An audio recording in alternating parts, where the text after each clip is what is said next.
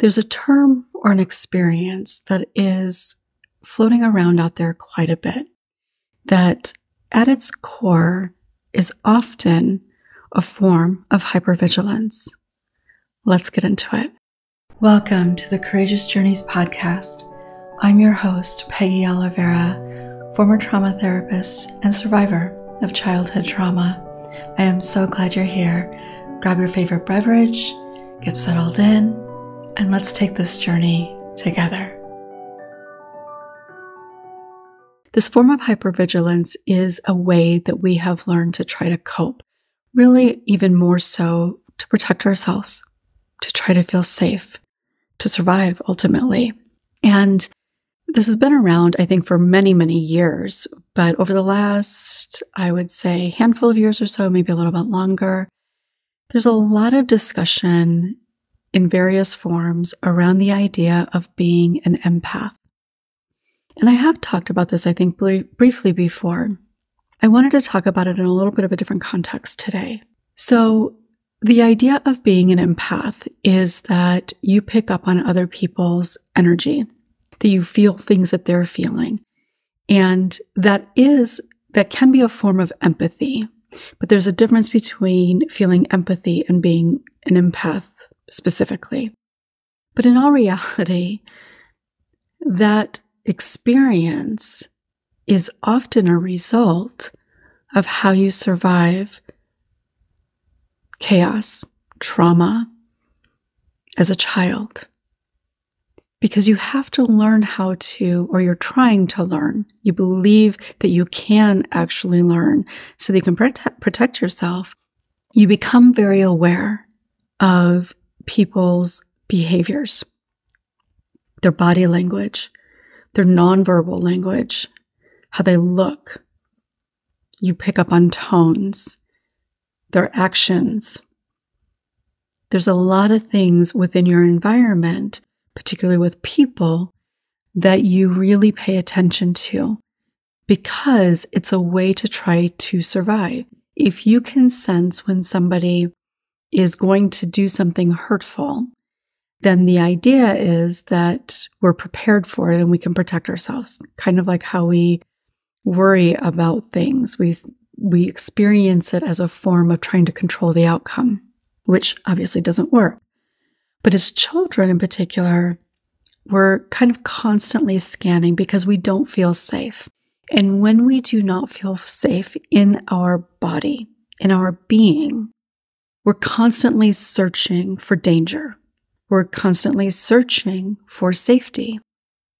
But as I've talked about in other videos, once you have been abused as a child, you don't ever truly feel safe again until you're able to go through a healing process.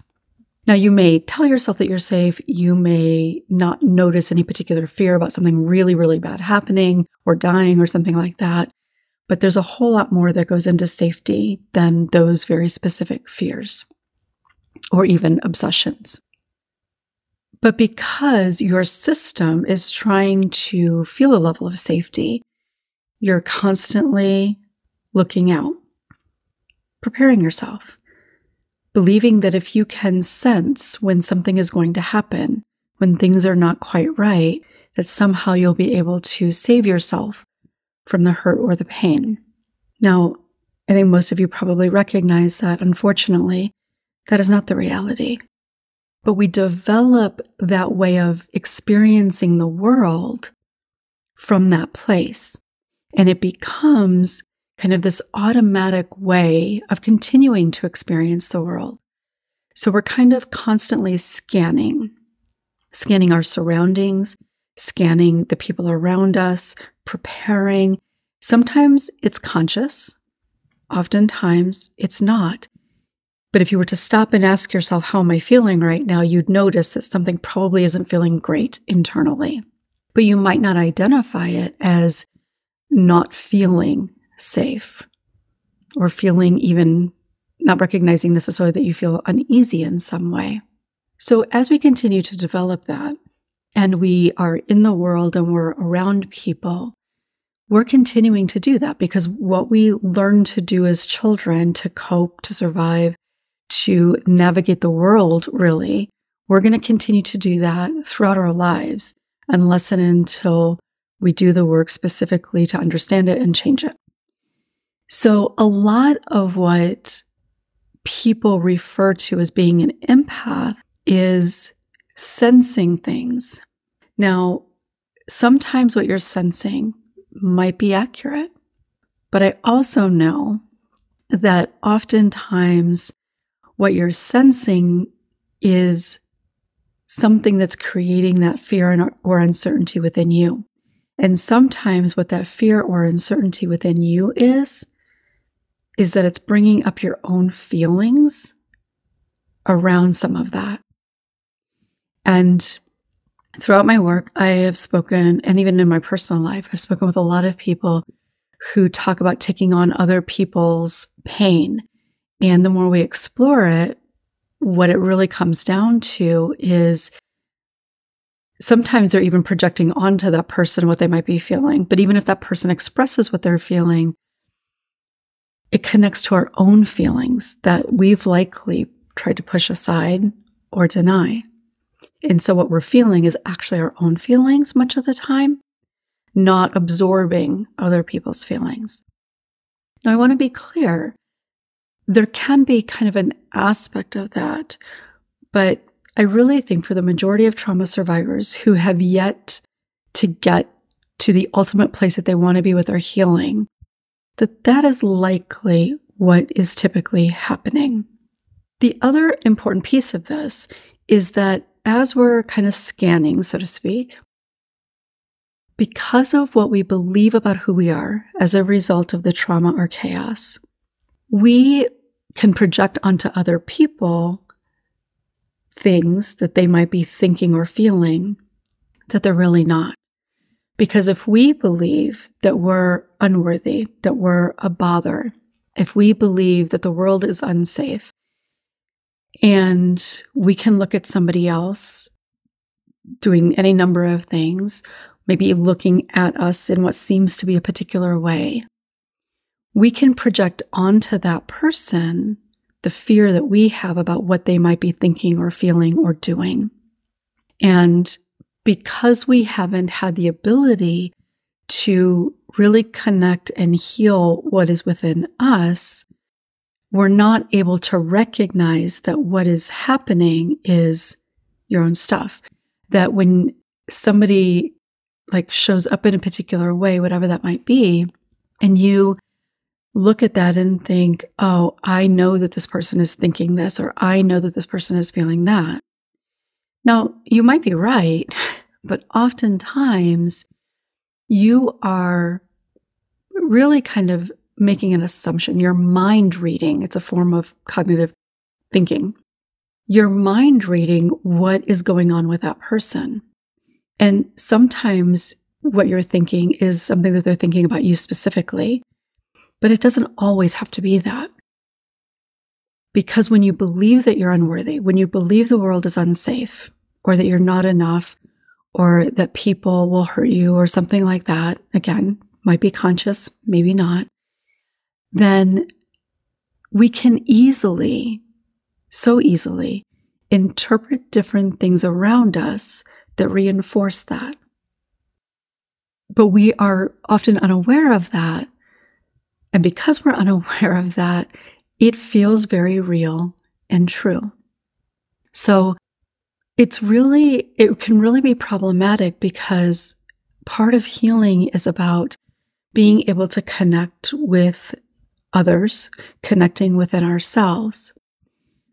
But so often when we can project onto other people or make assumptions and mind read what other people are thinking or feeling, it tends to keep us at a little bit more of a distance.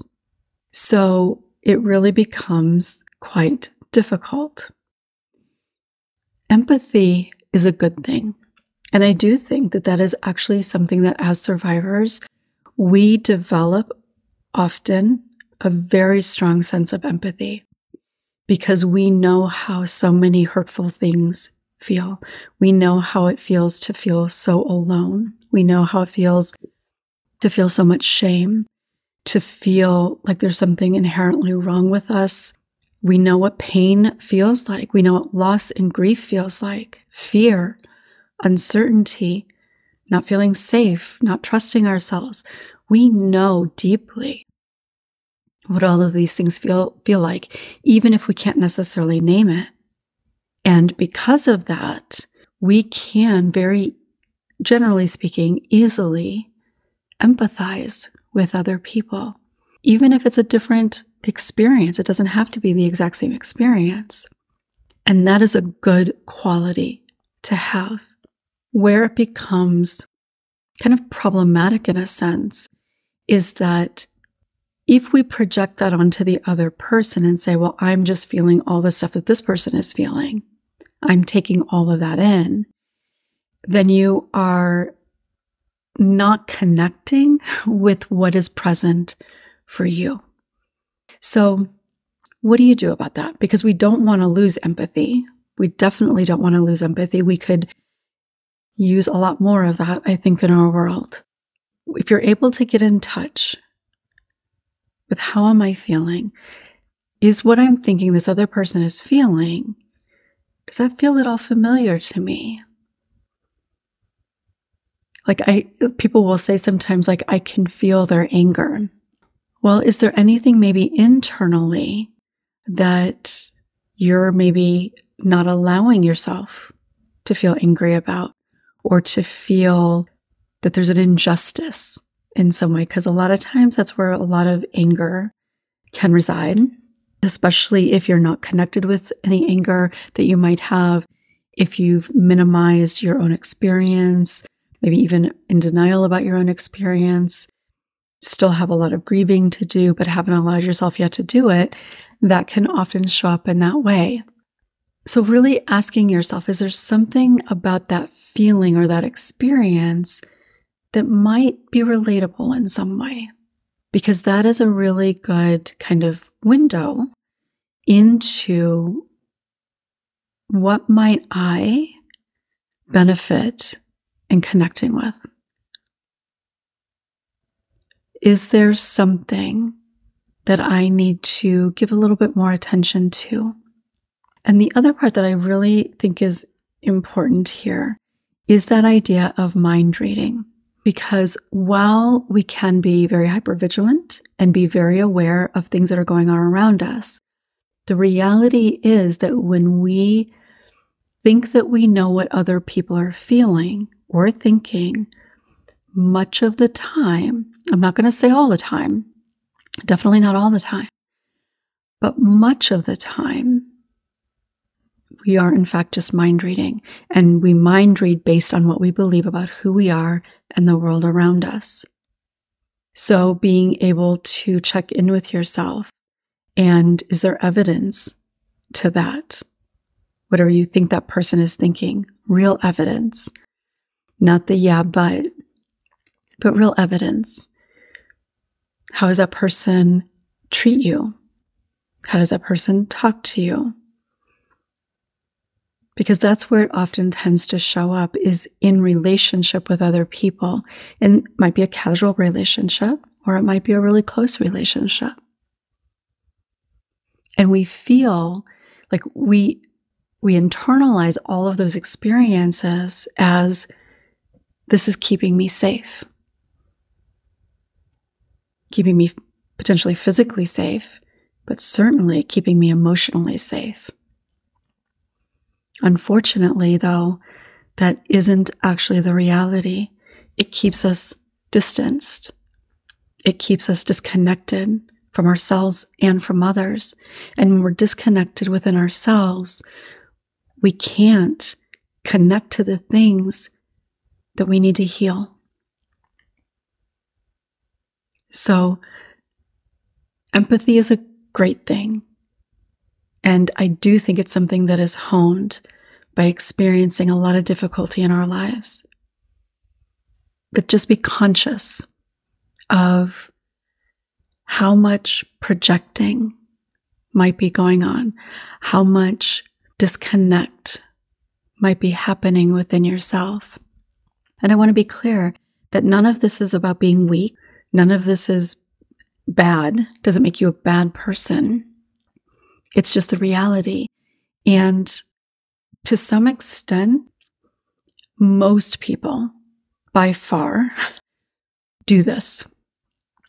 Now, the hypervigilance might come for most people watching this, come from a more specific place.